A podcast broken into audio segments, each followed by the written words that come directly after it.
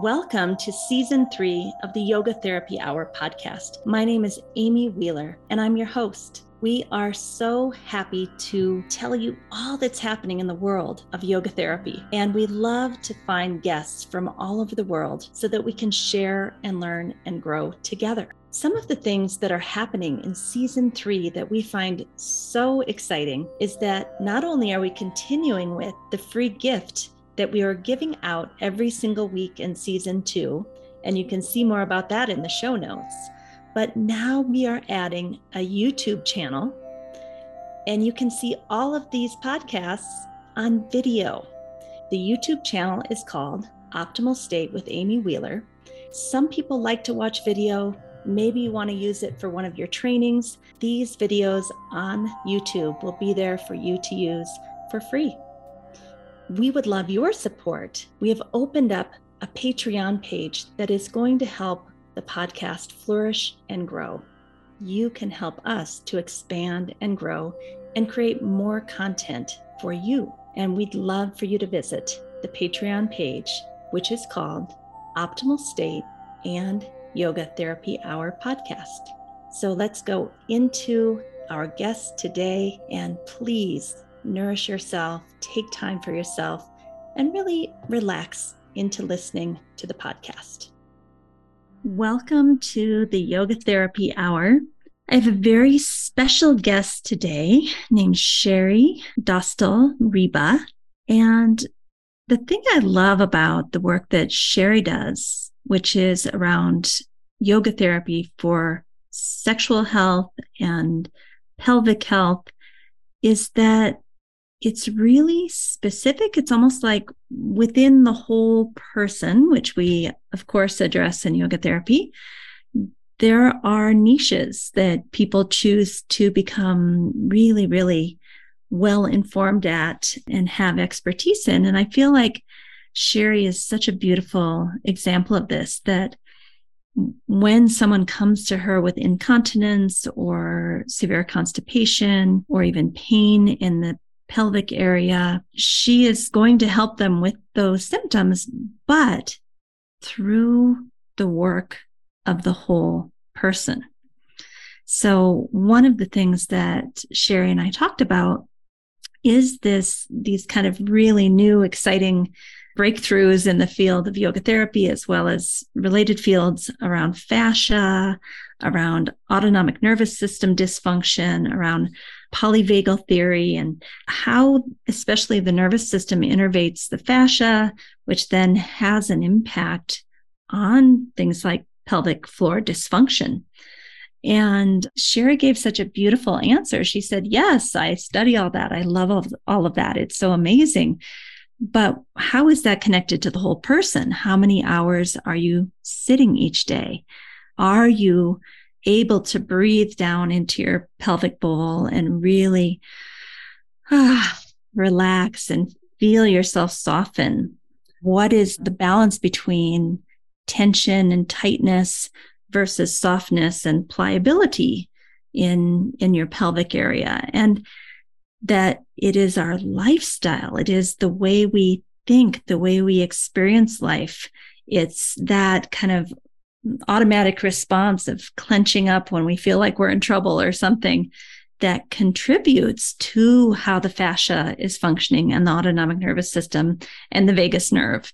These things are not in isolation. And I just thought that was such a profound point to make because I have a lot of people in my yoga therapy practice that come and they say something to the effect of, Do you think I should get vagal nerve stimulation? Would that help me? And I, I think it's fine if people want to get vagal nerve stimulation, but that's not the end all say all solution. The solution is why is our vagal nerve so out of balance in the first place? What's going on in our lifestyle, the way we think, the way we experience life that is causing this contracting and this denseness to occur in our bodies. So I just really love this interview. I hope you will too. And Sherry has a new book out that we talk about extensively. And I think even if you're not going to become a specialist in pelvic floor health and dysfunction, I think everyone just needs to know about their own bodies.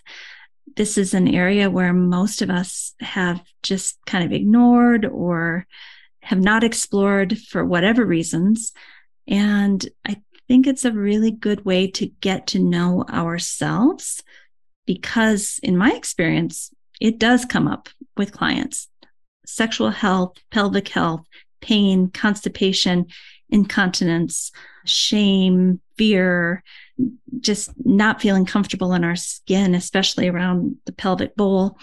It's a big deal. It, it does come up. And so I think, you know, it's an area that maybe many of us haven't spent enough time exploring. And I, I believe Sherry and as well as Shelly Prosko is another one, just are really, really beautiful at helping us understand how we can be happier and healthier in our pelvic area. I hope you enjoy this interview.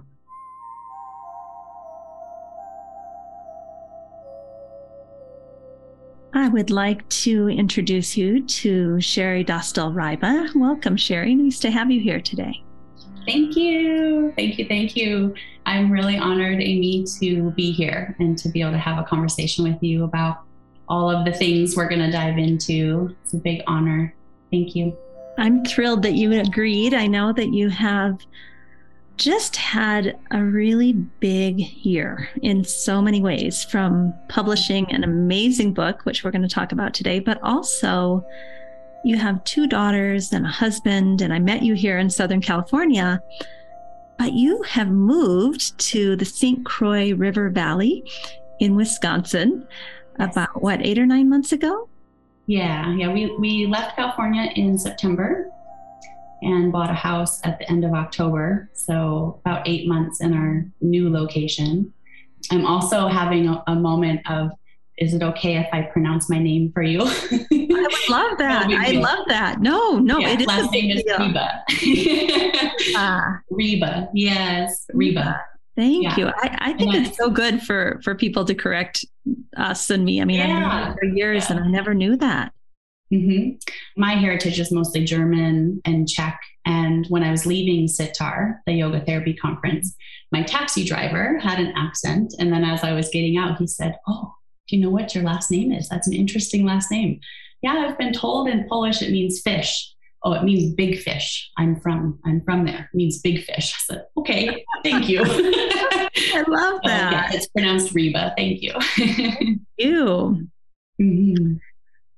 So yeah. you're now in Wisconsin. You're about 50 miles north of St. Paul, Minnesota. So tell us about this, just to get started, this move with a family across country and mm. landing back in the homeland. I'm from Iowa. I was born in Wisconsin. Mm. And mm. I just Wisconsin. Milwaukee. Milwaukee. Okay. Yeah. So first of all, like what made y'all want to just cross country and do this? And then how was mm. the move and have you landed? Yeah, it's been mostly because of my uh, husband's career mm. that I knew marrying him meant that we would be moving at least a few times over the course of his career. So that's what brought us to California and allowed me to meet many wonderful colleagues like you in Southern California. We were in Orange County for six years. And then he was able to recently get a, a, position here in the Midwest in the same field of work, which is rare. He runs a zip line and high ropes course at Trollhaugen Ski Resort. So feel free to look us up if you're in the area. You can come have an adventure with us. So, yeah, I knew that the move was coming. We didn't know when. And it all played out as perfectly as it could have with a pandemic going on where I had just had Mags. Uh, Mag- Magnolia is my two and a half year old, and then I have a five year old Fern. So I was kind of fresh off maternity leave, right back into teaching early 2020. And right as Italy shut down, borders were closing, Orange County was closing, right in that same week, I got my contract for my book. And so I, we went into the pandemic working remotely. Uh, Jason's job, thankfully, was intact and he was able to work from home. And that actually allowed me to write the book and have space to do that, have support to do that. And so then, yeah, fast forward another year after having really awful fires in Southern California, it feels like a little bit of a spell now where I said, I don't know if I can do another fire season. This is terrifying. At the time, Fern was at a nature preschool out in Silverado Canyon, and one of the fires was engulfed everything around her school. Her school was mm. fine, and it happened at night when no one was there. But just that like impact on my nervous system as a mother, I said, I don't know if I want to do another fire season here. And so I turned in my book then, uh, June of last year. We got on the flight to Wisconsin. And I think the day before, Jason said, I found a job posting. I'm going to apply. While we were home visiting family, he interviewed. And I think it was three days before we flew back to California, he had been offered the job. So we moved, we went back to California knowing we were going home to pack our things and move. and five weeks later, we had packed our belongings and uh, he drove a U Haul truck. I flew home with the kids. And then we started house hunting and figuring out where we were exactly going to land. So it's been very much a whirlwind um, in our personal lives as well as everything happening, you know, on a collective or societal level. It's just a lot of change and processing required. so it's lovely to be in our own home. I've wanted to be a homeowner for a very long time and this is my this is my space this is my office this whole bedroom with the wood floors and the sunlight pouring in it's it's everything really that i had dreamed of and wanted and yeah being about eight months in to our time here now it feels like i'm just kind of emerging and feeling rebuilt reconfigured like resourced enough through all of those changes and different illnesses that me and the kids had throughout the winter, including COVID in February. Just feels like, whew, we're finally coming out of that tunnel and enjoying, you know, now summer, the solstice mm. um, here in Wisconsin and feeling like, okay, we're here and we've landed. And you're originally from the Midwest, mm-hmm. yeah? Yeah, yeah. Our families are here. So we knew that we wanted to eventually make our way back here to be near extended family and parents and things. Um, yeah, and Jason and I met here in Wisconsin. So. Mm. I don't know if people who I'm from the Midwest, you know, Sherry, I grew up in Iowa and now my parents live in Minneapolis, but mm. there's something about the land in the Midwest, the smell of the land, the smell of the rains that come through. I mean, it it's so distinct and every time I go there, I feel a connection to the earth and a sense of kind of safety and security and this deep inner knowing that I am on the land that I belong to. How do you feel? Do you feel that way yeah. about the Midwest? Yes, and like always, probably. But there, there has been this oh sigh of relief of coming into winter, and I, I'm very, very pitta by nature. Uh, you may have assumed that, knowing me a little bit. So to have been in Southern California, where you know it's sunny and 70, it's very predictable. To come back now to having had like a proper winter, I feel like that allowed me to slow down and recalibrate in a way that I haven't allowed myself to or haven't been able to for several years, aside from the postpartum window, you know, of having had two babies during that time. So to be able to have that liminal space of just being, hibernating, reflecting has felt really reassuring.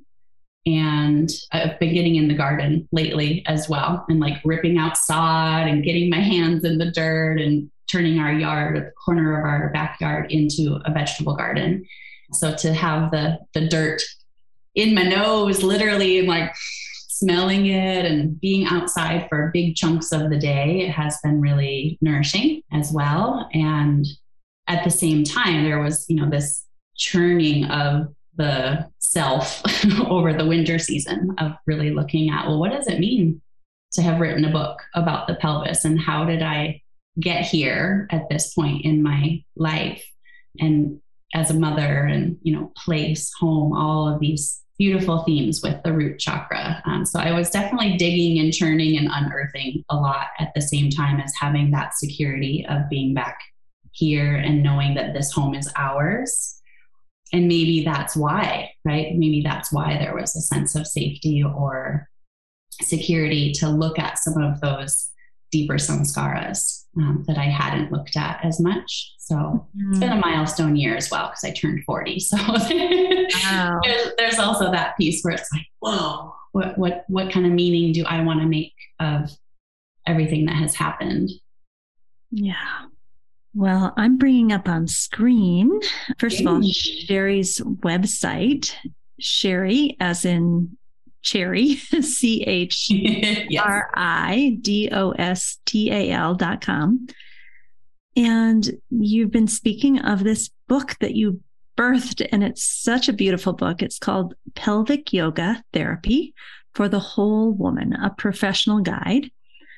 And I got to see this book a few months ago and was just so pleasantly surprised. And it's exactly what the world needs right now is this book. Mm. So I just want to know how did you come to begin studying pelvic yoga therapy and sexuality and women's health? Tell us like how did that happen? And I love a, a, good story. Do you have one? oh goodness. Um, I'm I'm chuckling because I I have these little daydreams lately of like pelvic floor stand up so I feel like there mm-hmm. needs to be more humor. You can, you can try it um, out on us. no, we don't need to go there. Just the script isn't written. Just kidding. Um, but yes, I have stories. And I, I think so many of us come to do the work that we do from personal need or personal curiosity. Um, so the one little anecdote that I will share uh, is that I, I went to college as a dancer. Um, so a bachelor's degree in dance. And at the same time as an undergrad student, I was in fitness and wellness, worked as a personal trainer, um, group exercise instructor. Like I've taught pretty much everything except for spinning at one point in my career, and then came to yoga later at the same time as I came to running. I had always been told, don't run, it's going to ruin your body for dance, and your technique is going to suffer because of the impact of running, blah, blah, blah.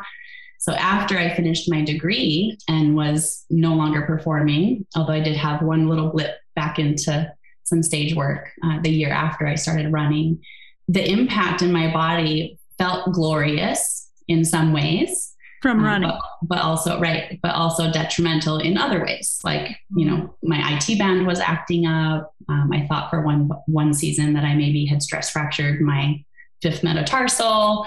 Just a lot of demand that I was putting on my body. And part of that was because of personal transitions that were going on with a divorce and miscarriage at that time. And so for me, there's no accident that I had started practicing and teaching yoga and started running before those big things blew up in my personal life and was able mm-hmm. to stay with my yoga, stay with running as two of the kind of core practices that got me through those uh, transitions. But the anecdote, though, is that when I first was running, I was walking and running with a friend, and I had to stop, slow to a walk, and actually stop on the sidewalk in order to fart. like I could not pass gas while I was actually running. And I just got so like dumbfounded. Like, how is it of all the study I've done in my body, of all the training that I've done personally, how is it that I can't like just be out running and like let a little toot go? so I was like, oh, aha, I have an overactive pelvic floor. I have more tension than is needed. Can, can I stop you for a minute? yes, go ahead. my, my, thought while you were telling this anecdote was like, well, that's strange. I can. right so interesting. Yeah, so that was that was one of the first little clues where I realized, oh, this this is a part of my body that could use some attention and care and more embodiment. Um, and I saw all of that, a lot of that resolve and kind of unravel. Um, you know, the IT band pain, the overuse kinds of patterns, um, as well as knowing that I can now pass gas while I run. all of that resolved uh, the more that I dove into the bone rhythms of how the pelvis moves. And then as a result, how the tissues of the pelvis pelvic girdle respond to impact and being able to build in more suppleness, receptivity, more clarity in my own body.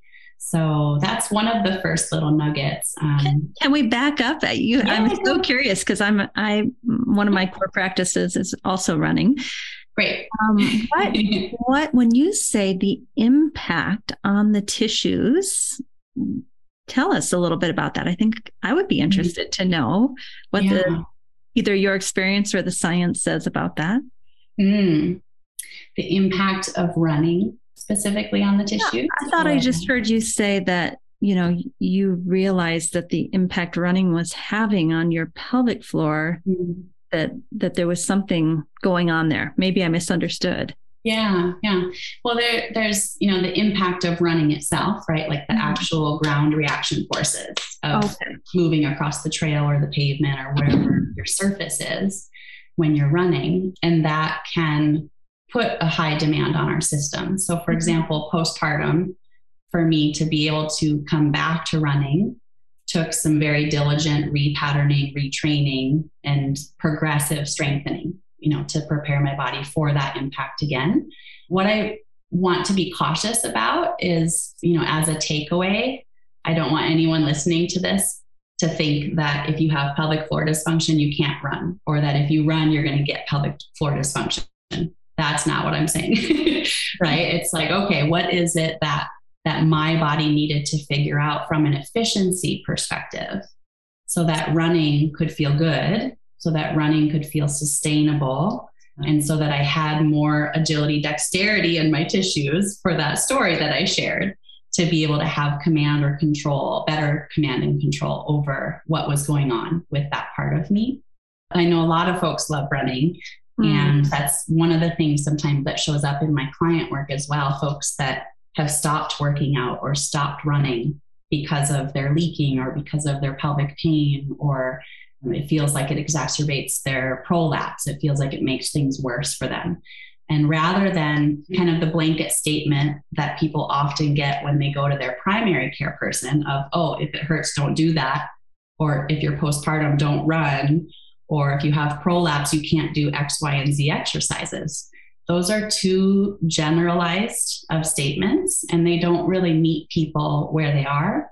And it doesn't really show an understanding of exercise science that, okay, if this activity is your threshold or causing symptoms, what are the 10 or 12 different steps before that that we could look at to build resilience, build capacity or efficiency back in?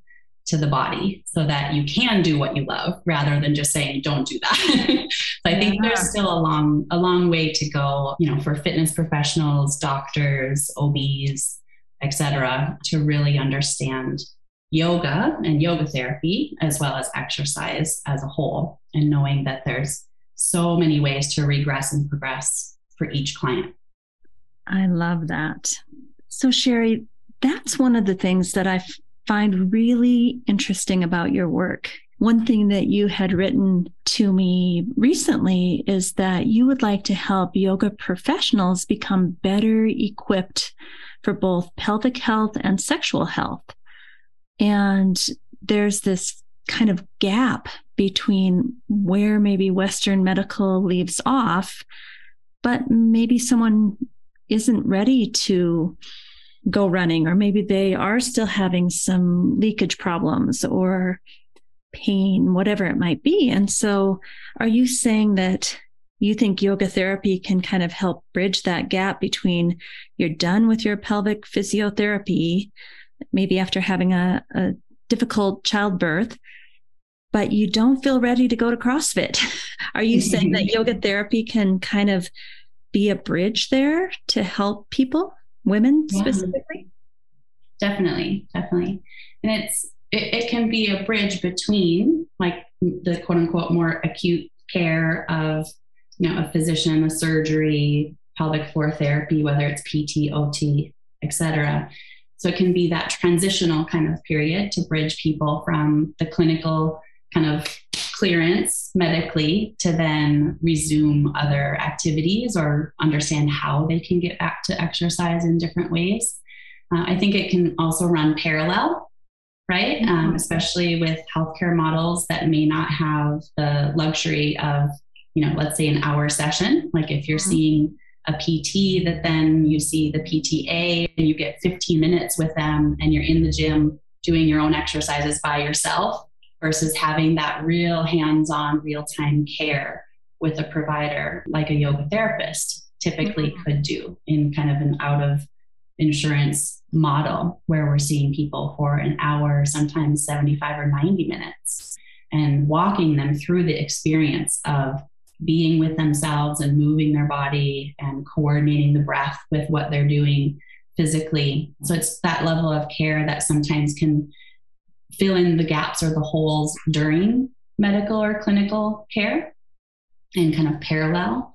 And I've had some clients that, you know, that's been really beautiful to be able to drop in and go to their PT appointment with them mm. and fill in the gaps of like, oh, this question came up, or while the pelvic floor physio or PT is doing their internal assessment, I'm maybe assessing, you know, their nervous system state, their facial expressions, what their breath is doing and noticing some tension or dysregulation. And I can be there to coach the client or to help give them strategies in real time that maybe help that PT, their work be more effective. Uh, be received more effectively, right? How, so how do the PTs react if you and you're like, all right, yeah. I'd like you to do that exercise, but with a long exhale? How did the PT Yeah, yeah.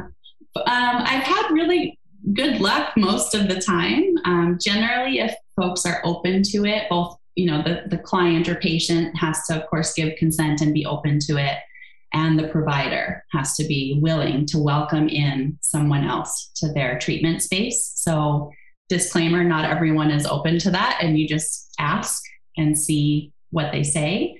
Generally, when I have been invited in, though, it's been a really positive experience all around. Creates referrals and networking for more patients to get that level of care and support, that interdisciplinary approach. And again, it helps the clients embody what they're learning. So they're perhaps not there as a passive recipient to the pelvic floor intervention or, or internal assessment and therapy, but they're actually understanding during that experience, I can work with my own self to drop in, to relax, to feel or sense more subtly what's going on or how my tissues are responding to the treatment. The other piece, so it could be a bridge or it could be parallel at the same time, interdisciplinary care. The other piece that I have found happens often for folks is that sometimes it comes before the medical or clinical care. So, folks that perhaps have had trauma, folks that for whatever reason are not open to an internal assessment, which is like pretty common, right? There's just last week, someone was like, I'm so humiliated. I, I can't even imagine going to pelvic floor therapy and like having someone's hands doing whatever. And I said, Well, thank you for being honest. And that honesty is the first step of like acknowledging you're having some experiences in, in your pelvis and you could use some support. And if they're not, for whatever reason, like I said, willing to go have you know a clinical evaluation there's so much that we can still do to help people and support them with their pelvic health and can it doesn't have some to, examples of yeah. like I think you know even for a lot of yoga therapists listening and and I you and I had this discussion very early on when you proposed your book like what is it exactly that a yoga therapist is doing within scope of practice that the mm. PT isn't doing or the psychologist isn't mm-hmm. doing. I think it's hard for some of us to get our heads around like, well, what does she do with people? And and after I read your book, I got it. I was like, oh yeah, she just does yoga therapy with them. but but right, can you give right. us some examples of the types of things that you do with people? Mm. Well, one is education. I have this model out because I just had a client session right before our podcast interview. And I used that quickly. We were doing some Franklin method ball rolling, so myofascial work. And this was an online session, right? So there's there's an implied boundary that I'm not in your physical space. I will not be touching you, right? So for folks again that that feels like a clear limit for them as a student, a recipient of yoga therapy, or for those of us wondering about our scope, that's already inherent in teaching online that people have their own space. We're not using touch. Even when I am in person, of course, I'm not trained or qualified to do pelvic assessment, right? I'm not actually touching someone else's pelvic girdle unless it's you know iliac crests more laterally or externally there's no internal touch there's no genital touch all of that of course is part of our scope. So what we can do is educate people right? Like so much misinformation exists online on the internet as well as still also in the healthcare system you know folks that maybe have been practicing medicine for decades or they're newly trained um, healthcare providers that frankly just have not had pelvic health specific training in their scope of practice. They may maybe have a general understanding, but maybe not the specificity that someone else might have if they're a specialist. So there's yeah, there's a, a still widespread assumption that you know Kegels are the answer or XYZ exercises are off the table for this condition. And again, those generalizations, there's a lot more nuance and discernment that uh, we can bring in. I'm glad that you felt if you got that from the book. I know that was part of our email exchange years ago when I was working on the proposal of like, what is the scope and how do we differentiate clearly enough that we we have some boundaries around it. So education's huge and then awareness and embodiment is my my other big nugget for that one is you know if, if we want to help people with their pelvic embodiment and or sexual health or any of the sort we first do our own work around it and get comfortable with that part of ourselves. I think that's really important for anyone in a you know yoga therapist or service provider role is that we can feel we can sense we can unpack our own shame body image stuff disgust whatever it might be, so that we feel more equipped to talk about these things. There are some differences with, say, a group yoga class compared to a private session. Uh, whether yoga or yoga therapy in a private setting, right? We can get more specific, more detailed when someone is kind of knowingly and informed in their consent of like, yes, I'm here for pelvic health reasons, versus, yeah, using certain terminology in a group class that could create some disharmony or a trigger for someone, even. So, looking at things like bony landmarks, sit bones, everyone has them. Sacrum and tailbone, everyone has them. Generally speaking, we have some similarities anatomically in the tissues, but there's also a wide range of normal in terms of what a vulva might look like or what we might assume based on someone's gender. And then right? If we assume we might get it wrong. So, inviting questions and dialogue is important. Maybe in a group setting, sticking more to skeletal anatomy as a way to cue versus tissue based anatomy or skills based language. Like if you can see, for example, someone in a low lunge is hypermobile and or collapsing and then they report, hey, I get a lot of pelvic pressure. I think I have prolapse. What can I do in this low lunge? Simply pressing into the feet, feel how when you press through your feet, you can lengthen up to the crown of your head. That's going to create more support and awareness in their whole body that might also help switch on some of that deep front line or deep core support to minimize the amount of pressure they feel in their pelvis in that posture, right? So figuring out ways to help people move better and breathe better. So if we are equipped as asana teachers, we know how to do that, hopefully. And then as you learn more about the pelvis, you'll see those crossovers of, oh, right, if I do something like this instead of something like that, I feel a difference in my own practice. I feel a difference in my own body. That gives us information then to carry over in supporting other people you know, this conversation, it's reminding me of someone we both love, Shelly Prosko, who is all in praise of your new book. And I remember the first time I took a pelvic health yoga class with her in a group setting. As you said, first, there was so much education, and I had this realization that in Western medical or even in school, like nobody is teaching us women about this really important area of our body. It's almost just like missing from the literature. No one's talking about it. So that was my first aha like, wow, there's a lot going on in this class that yeah. I never even contemplated. But the, the one thing I remember that stood out is she said, Your pelvic floor extends from the bottom of your pelvis all the way up to the sides of your your hips like it's a, it's truly a bowl. It's not just the tissues on the very bottom part. And and then when we were doing all of the different asanas and breathing and moving and feeling and sensing and becoming more embodied i had a whole different experience of air quotes my pelvic floor because now it went all the way up into my glute med, my glute max, my iliopsoas, like the whole bowl I was thinking about instead of just that one little layer on the very bottom.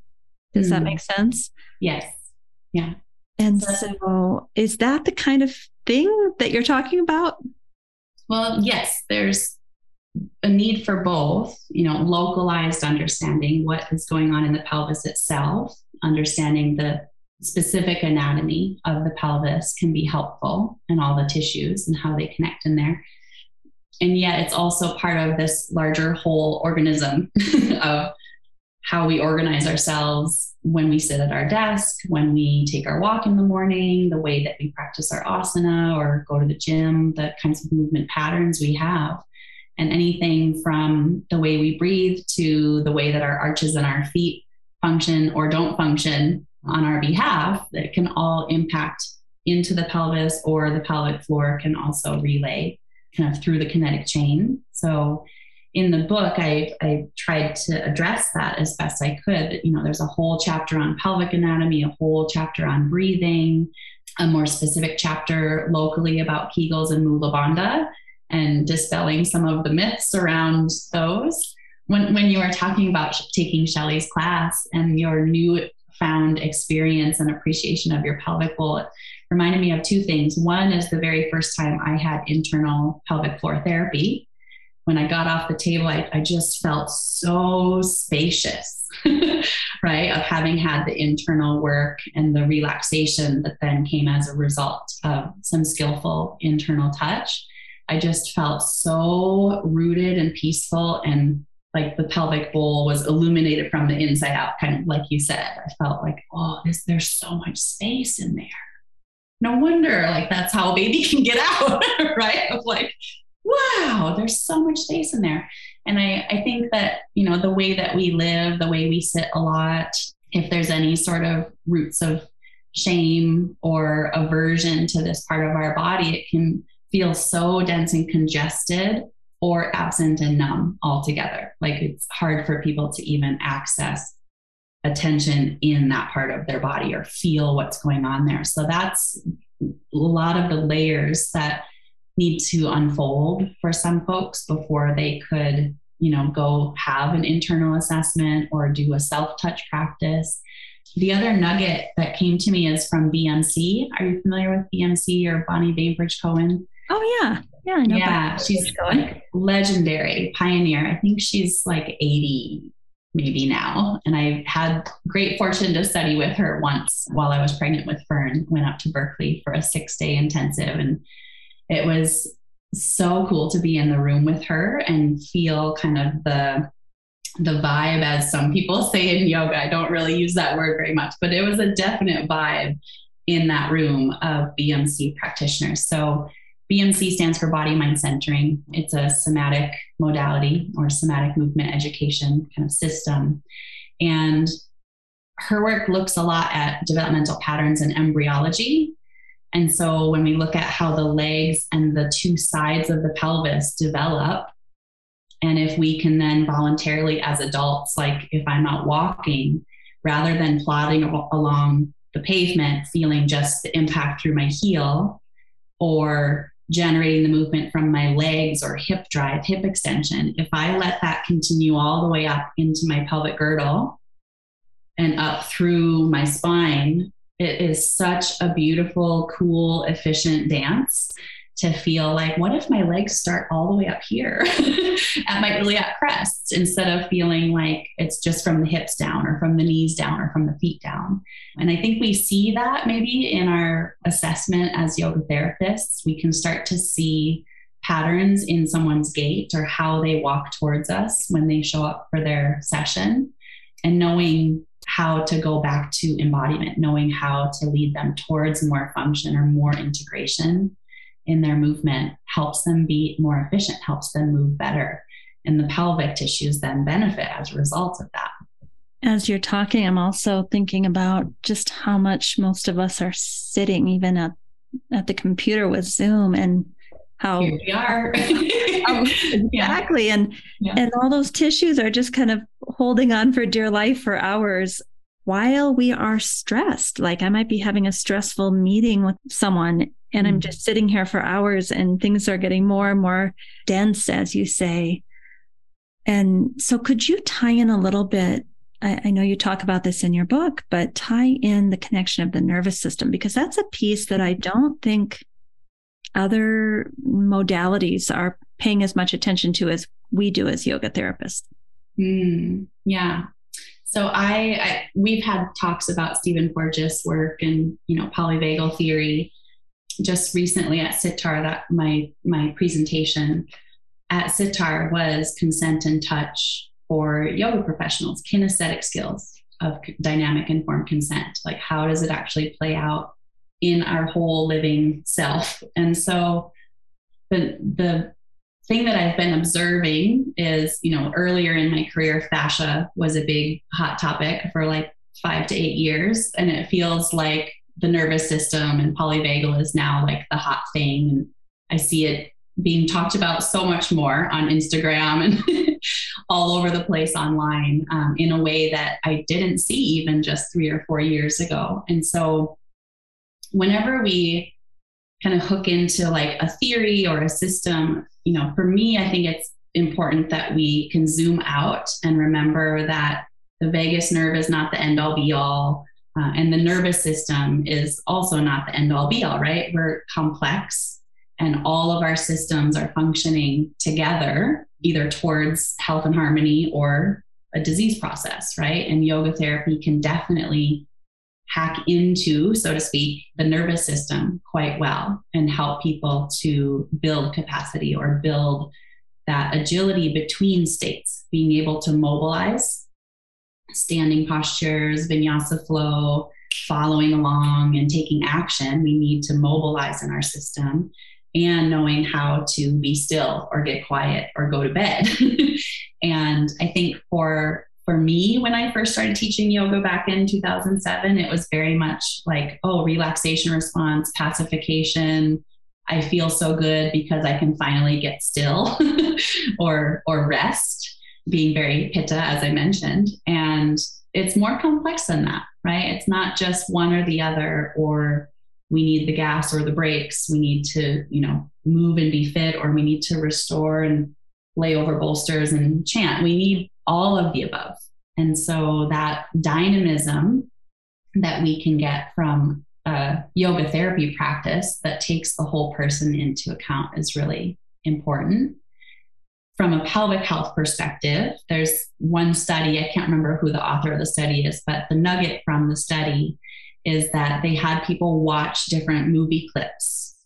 And, you know, there were peaceful images on the screen for one portion of the study, and then some other imagery that was presenting stress, a stressor, something scary or something frightening on the screen that they were watching. And they were able to measure in the pelvic floor tissues a reactiveness or a contraction when watching that kind of imagery, the, the frightening, scary, stressor imagery. And so you're right that, you know, if we're taking in what's happening in the world and internalizing that and or not realizing that it's having an impact on our physical body and physiology through our nervous system, that fear response or threat response, all the way down to our root is creating tension or contraction or a guardedness, right? And then that over time will potentially lead to less and less function because there's less blood flow, less nutrients to those tissues, and less receptivity to the breath. If we're just holding and kegling all the time, or if we're stressed and anxious all the time, or we're sitting eight hours a day and never acknowledging that we have a physical body that has needs, that could all potentially lead to pelvic floor dysfunction. And overwhelmingly, and I've, I've talked with Shelly and like validated this with some other colleagues, um, overwhelmingly, what I have seen when talking with women and working with them is that most of us tend towards that overreactive, non relaxing pelvic floor muscle state, like as our default, as our baseline. And I think that's in the Kool Aid culturally, as well as then all the other aspects of whether we're sedentary or active, whether we're body aware interoceptively or not, whether we've had trauma in our pelvis or anywhere in our body, that there's that root security that responds to threat for very good reasons. Mm-hmm. Um, and yet, if we want to feel, even just as I'm talking about it, I'm feeling my body respond. And then I said, no, drop, no, drop. Like I can talk about this and not have to feel it, experience it, right? And I, I have the luxury of that in this moment of feeling safe with you. and yet, folks that have had trauma, that's an involuntary reaction in their physical and physiological self. And so, learning safety, learning belonging, learning how to work in a way that we set up our desk or our chair ergonomically, as well as then taking breaks and shifting for a variety of, of postures or movements are all helpful. The other nugget, Nicole Cozean, who has a screening tool that I included in the book with her permission. Um, so you could look at the Cozine pelvic floor dysfunction screening tool. And again, that's all linked and included in my book. One of the pieces that they looked at for determining whether someone would have pelvic floor dysfunction and benefit from pelvic floor therapy would be if their symptoms are worse through prolonged sitting. It's one of the key predictors. So, if sitting for a long time makes your pain worse, your pressure and heaviness worse, whatever it might be, that is an indication that, oh, this part of me is asking for care. And how do I best do that? Is it through my own self touch? Is it through yoga therapy? Is it through actually getting a clinical assessment to know what's going on more definitively? And, and there's lots of correct answers. I want more people to say yes to getting support. And then through awareness like this, they can hopefully have more tools and more awareness of what are the options available to me. I think we've we've come a long way with that awareness across our society, but we're still still moving towards it as well. So a lot of people that haven't been reached yet well, I wanted to ask you many of the people that you work with online or even in person, what are some of the common symptoms they come to you with? Because I can imagine that people are listening are thinking, do I have this? Mm-hmm. Do I mm-hmm. need a pelvic floor therapist? But because it's so almost taboo to even talk about, how do we know, like, oh, prolonged sitting makes me have a lot of pain. Therefore, I might want to check this out? Like, what are some of the symptoms? Mm-hmm that yeah. people come to you saying, I want some help here? I'd say most commonly it's either incontinence, and whether that's stress incontinence, I leak when I laugh, cough, go for a run, jump on the trampoline, whatever it is. So that's stress incontinence. It's the momentary stress of the cough or the sneeze that causes a leak, or urge incontinence. And that's where you get that strong sudden urge of like, I need a bathroom now. I don't know if I'm going to make it or frequency, like people that pee all the time just in case so that they don't have a leak. So urge incontinence or stress incontinence, and there can be a combo, a mixed incontinence as well. So that's pretty common. Constipation is like another of those earlier threads in my evolution of like when I was a personal trainer, I would get very excited to help people poop, right? Like when people would come to their workout session and disclose, like, I haven't pooped in three days, or I'm feeling really backed up. I can't do my core work right now because, like, this is uncomfortable. That's one of the ways I started to do yoga therapy before I knew yoga therapy was a thing and helping people to move from constipation to regular, reliable, easeful, comfortable daily poops gets me very jazzed. and it's really important so that we're not straining the pelvic floor. Constipation can also drive bladder urges and frequency because of the innervation in the pelvis, as well as just that pressure against the bladder. Sometimes can drive that urge incontinence or bladder reactivity. Hormonally, that's also really important, right? That we can eliminate whatever mala needs to get out of our system that we don't need anymore. So, yeah, constipation, incontinence. And then the other one, probably that I would say most commonly with my people that are in the postpartum sort of window, which is sort of like the mirror or magnetic attraction of me going through my own postpartum and matrescence journeys in the last five years would be that people say sex hurts.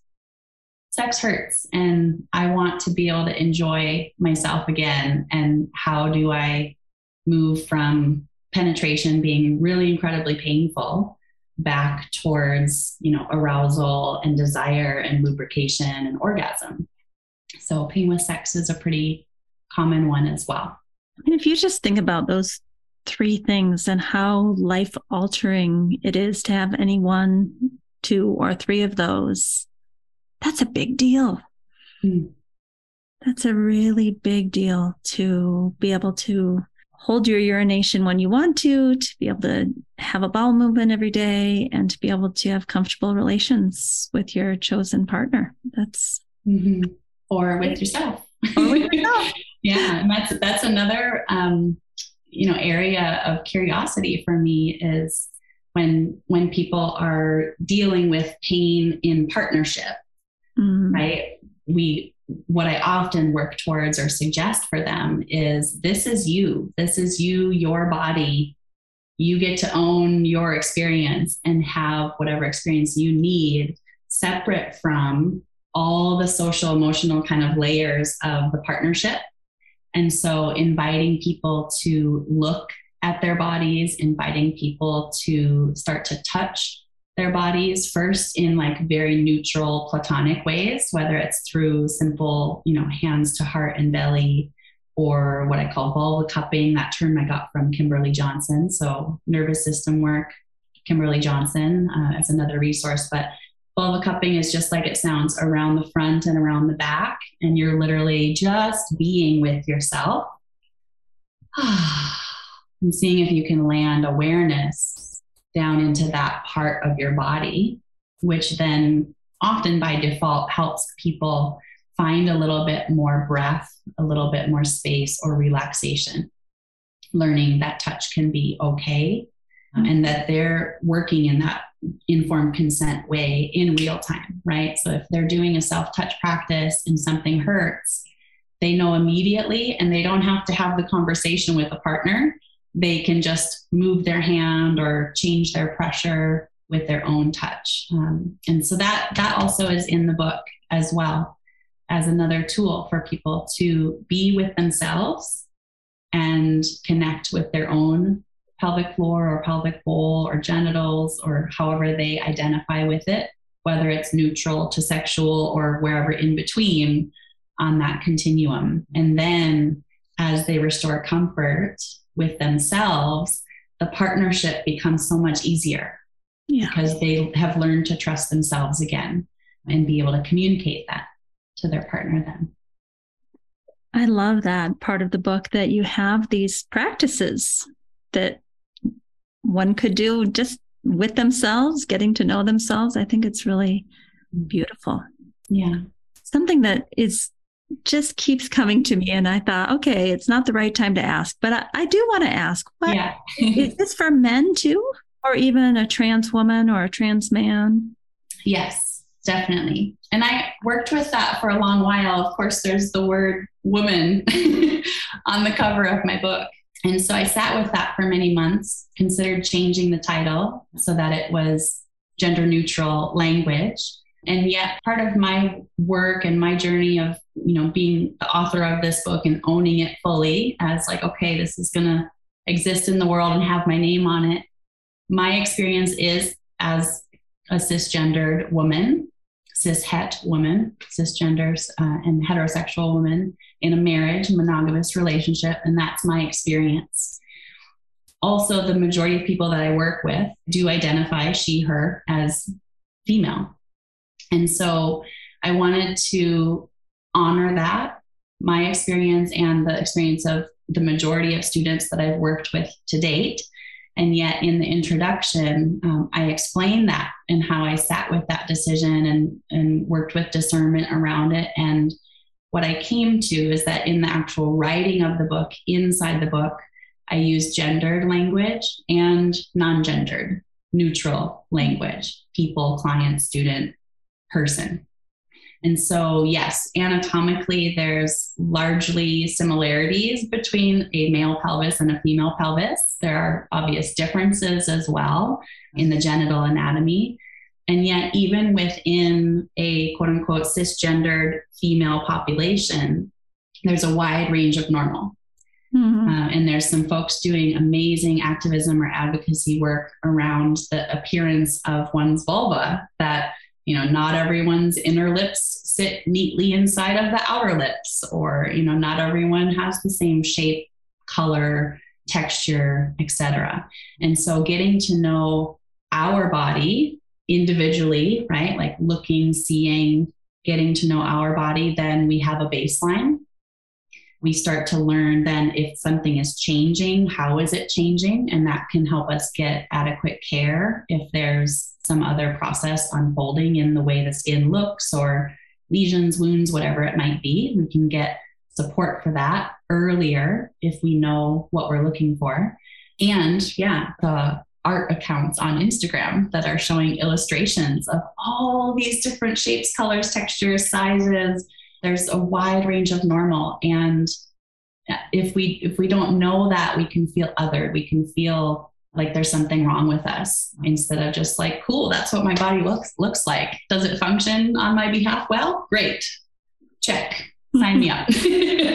Right? So i think sometimes especially with younger folks that are maybe looking at porn or maybe looking at some kind of standardized airbrushed fake reality, it can be really hard to understand that you are normal and your body is deserving of love, pleasure, enjoyment, good function, all of the above across your whole lifespan. So I, I, don't feel like that's my soapbox in this lifetime, but I do have two young girls to raise. mm. And so how I'm doing that not in my professional work so much but in our home you know they see me change my menstrual cup if i have a period. Um, they shower with me sometimes. We talk about our bodies. They know it's called a vulva instead of a vagina. Um, you know and we're talking through different boundaries of like you know if you're touching yourself then you have clean hands and privacy. Mm-hmm. what are the rules? Clean hands privacy right? This doesn't happen on the school bus or in your classroom or on the playground but if you're at home in bed by yourself and your hands are clean, you do what you want. right. And so I, I wish that, you know, maybe more of us had those open conversations growing up. And hopefully we we are seeing a movement in that direction of more comprehensive sex education and access to care for everyone, including you know different races different gender identities different sexual identities um, and we know that access is not equitable right now. Yeah. There's really such a big gap in everything that you just said like it's just not talked about. I, I feel like you're you and others are real pioneers to just come out and say hey we need to talk about this. We need to work on this. Do you feel like a pioneer I felt myself shrink back from one. like, nah, I'm not a pioneer. and maybe, maybe I am somehow. It, at least in my in my family, to speak candidly, I do feel like a pioneer. To have the small amount of knowledge that I have about my mom's upbringing and you know my grandparents' upbringing and kind of generationally how things have unfolded for their lives, and then now somehow my life to be kind of elevated to this more vital, vibrant, socially equipped place compared to you know my grandparents and some of the dysfunction that they experienced. I'm very grateful. And i i know that i at the same time coming from some of that dysfunction or trauma i know i'm also incredibly privileged. And you know to have a bachelor's degree i'm the most educated in my family mm. um, and to have written a book and have my dad you know he had this blip for his blood pressure where he was at the va and he was so excited to tell me that he was telling all the nurses that I wrote a book and telling them the book title and all of the above. So, yeah. So and I just, I want to say, Sherry, I when I read the book, I was in shock at what an amazing writer you are. Like it blew me away. I was kind of like, whoa, whoa, whoa, whoa. This is, this is well written. So mm-hmm. I don't know what what English classes you took in high school or college, but somehow you you learned how to write very very yeah. well. Thank you. Thank you. It's always been a part of my life. Yeah, I, I've wanted to write books for a long time. And so when the invitation presented itself, you know, it was after a webinar with Laura Cooperman that she made this introduction for Claire and I. Claire's my editor at Singing Dragon. So I wasn't actively seeking a publisher. I wasn't, you know, going out like writing proposals or pitching book ideas or whatever. It felt very much like here it is, it's in your lap. Take the first step and just have a conversation, just have a meeting. And that's what Claire and I did for a couple of years, really. Every six months or so, we would have another conversation or check in about the project. And so that dream back in 2010, which was I was on my way home from New Zealand, having trained with Donna Farhi. That was my original yoga certification, was her residential program. Uh, it was 21 or 23 days on site in Christchurch. And so it was so life changing on so many levels, like to travel internationally by myself after that divorce and miscarriage, to be stepping into my role as a yoga professional.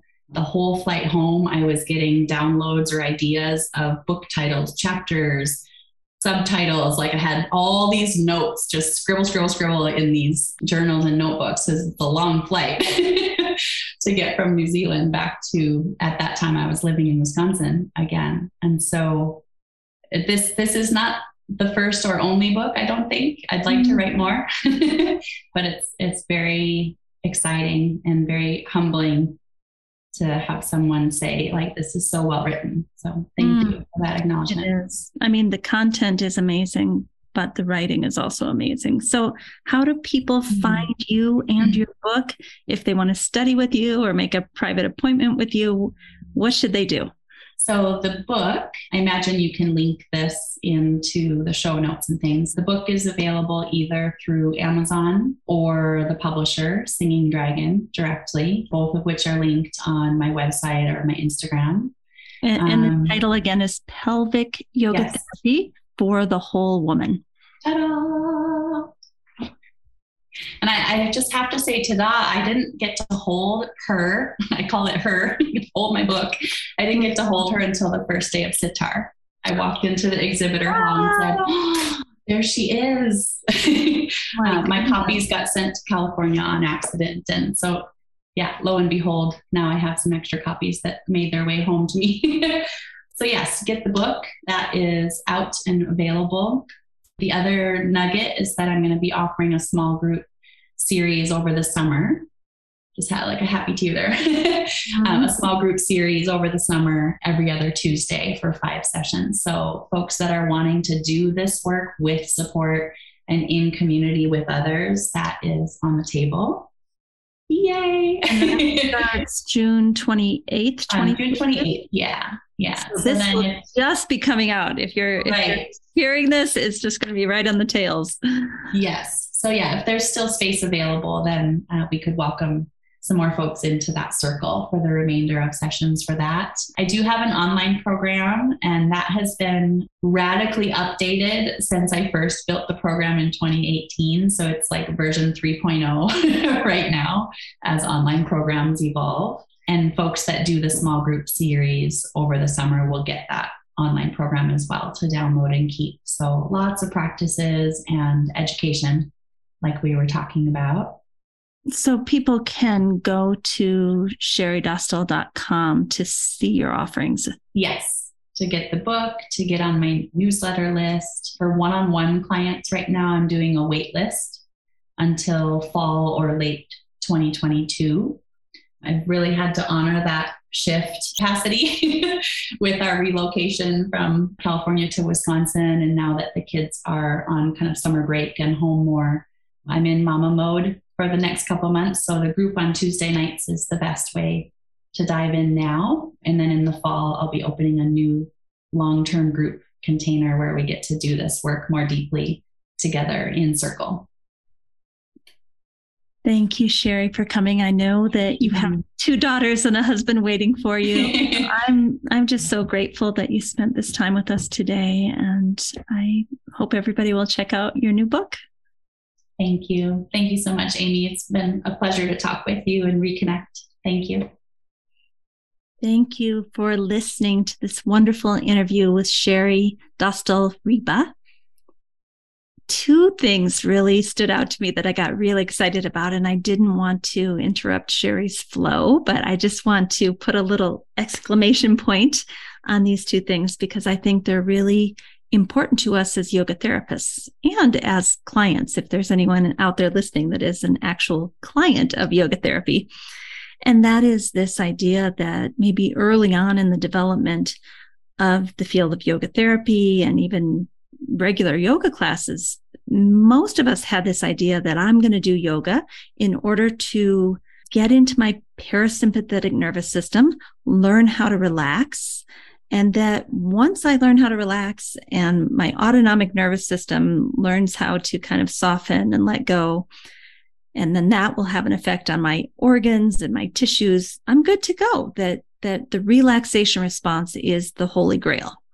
And I think what many of us have now come to learn over the last couple of decades as yoga therapy, especially as has emerged and as people like Stephen Porges and polyvagal theory have, have come to light is that a healthy nervous system is one that can go in and out of activation, meaning not just go into the parasympathetic response, but can we actually activate and bring ourselves up to play or be creative or dance or get a task done? And then can we quickly and effectively get back down into the parasympathetic to have dinner with our families? So it's the ability to move in and out of different states of the nervous system with flexibility. And I have a friend named Laura Schmalzl that kind of describes it like you're jumping from rock to rock you know if you're you're hiking and you have a stream and there's little rocks you have to jump on to get across a stream that's that's what your nervous system needs to learn how to do is how to quickly and pliably if that's a word be able to kind of jump from task to task and get in and out of activation and relaxation. So that's really amazing because i think as it pertains to pelvic floor health but just in general just to say we want to teach people how to get up and activate and then come back down. And so that's number one, something I'm really excited about. And then something Sherry just touched on very briefly that my students in the Optimal State Yoga Therapy School are just so excited about when they they learn about this and that is that when someone has something like incontinence most clients believe that it's because their pelvic floor is weak and in essence, it could be, but it's weak because it's so hypertonic and tight. So while the client is thinking about more kegels and more strengthening, that could actually be making the problem worse, right? That the more kegels you do, the more hypertonic your pelvic floor becomes, and therefore the less pliable, and it becomes weak because there's not enough pliability within the pelvic floor. And then that is what is one of the major things that contributes to things like incontinence. So again, the goal is to find the strength, flexibility, balance, and that learning how to relax, learning how to soften through your pelvic floor, you know, working with your nervous system, for relaxation response versus activation. There's something Shelly Prosko teaches, which is to sit on the toilet a little bit longer after you've gone to the bathroom and just let your whole pelvic floor soften and release. That type of thing is really, really super important.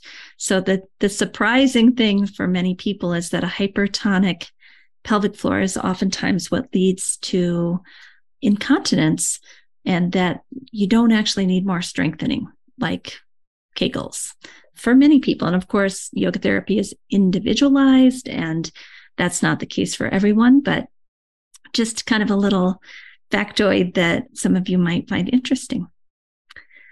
So, with that, I leave you. I'm so happy to be back on track with the podcast. We just invited about 50 more people for this upcoming year to join us on the podcast, and many of them have scheduled already. We're very excited to host all new guests in 2022, going into 2023. And I look forward to continuing to connect with all of you each week. Thanks for being our loyal listeners. Please don't forget to sign up for our newsletter mailing list, where we give you a free gift every single week. It's usually something that the guest has been talking about, like a book chapter or an article or an infographic. Check out the show notes for that. Thank you for listening today. Don't forget, we have a new YouTube channel called Optimal State with Amy Wheeler. We also have a new Patreon page where you can support us to bring you the most excellent content, and that is Optimal State and the Yoga Therapy Hour Patreon page. Also, you could write us a review on most major platforms that host podcasts. Give us five stars if you appreciate the show and tell us what you love so that we can do more of that. Finally, we support several nonprofit organizations through this podcast. See the show notes to understand how you can help. If you'd like to be a guest or a sponsor for this program, contact us at the email welcome at theoptimalstate.com. Welcome at theoptimalstate.com. And finally, a special thank you to our team here at Optimal State. We are truly a global family. George Mantuan, one of our executive producers. Adam Satchel, senior media producer and sound engineer from the Philippines. Krishna Panchal, a producer from Canada.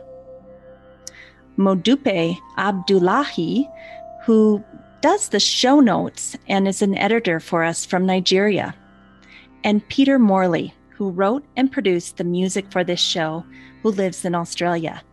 Find more about Peter's work at www.zenmusic.biz. Thank you for listening. We'll see you next time.